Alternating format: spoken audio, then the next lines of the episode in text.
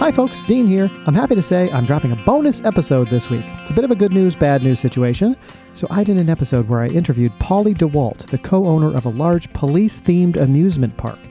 He's a former cop himself. We had a great conversation. I also talked to a plastic surgeon in that episode. Anyway, after I had this interaction with a law enforcement professional, he left the studio and I realized there was no memory card in my podcast recorder. So none of it had been documented.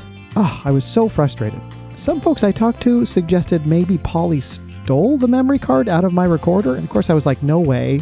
Cops don't do dishonest things like that to alter a narrative. That is ridiculous. So I thought it was lost to the ages.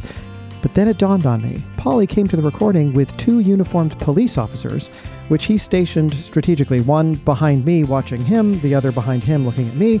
It was a little intimidating. I didn't say anything at the time. But they were wearing body cams. So I thought, great, it was recorded by the body cams. I petitioned them for the footage. I don't think they wanted to give it to me because it took a while and my cousin, who's a lawyer, had to get involved.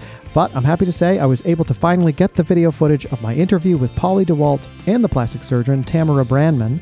The only catch is that the audio isn't the greatest quality, so I guess the mics on those body cams aren't exactly podcast worthy. So instead of dropping that substandard audio into the feed here, I've posted the full video along with the audio and subtitles to my YouTube page.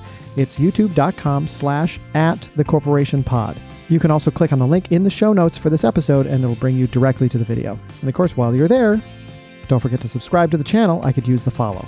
All right, I think that's it. Go find it, enjoy it. Thank you as always for supporting the podcast, and I'll be back on Tuesday with another regularly scheduled episode. Goodbye, everyone.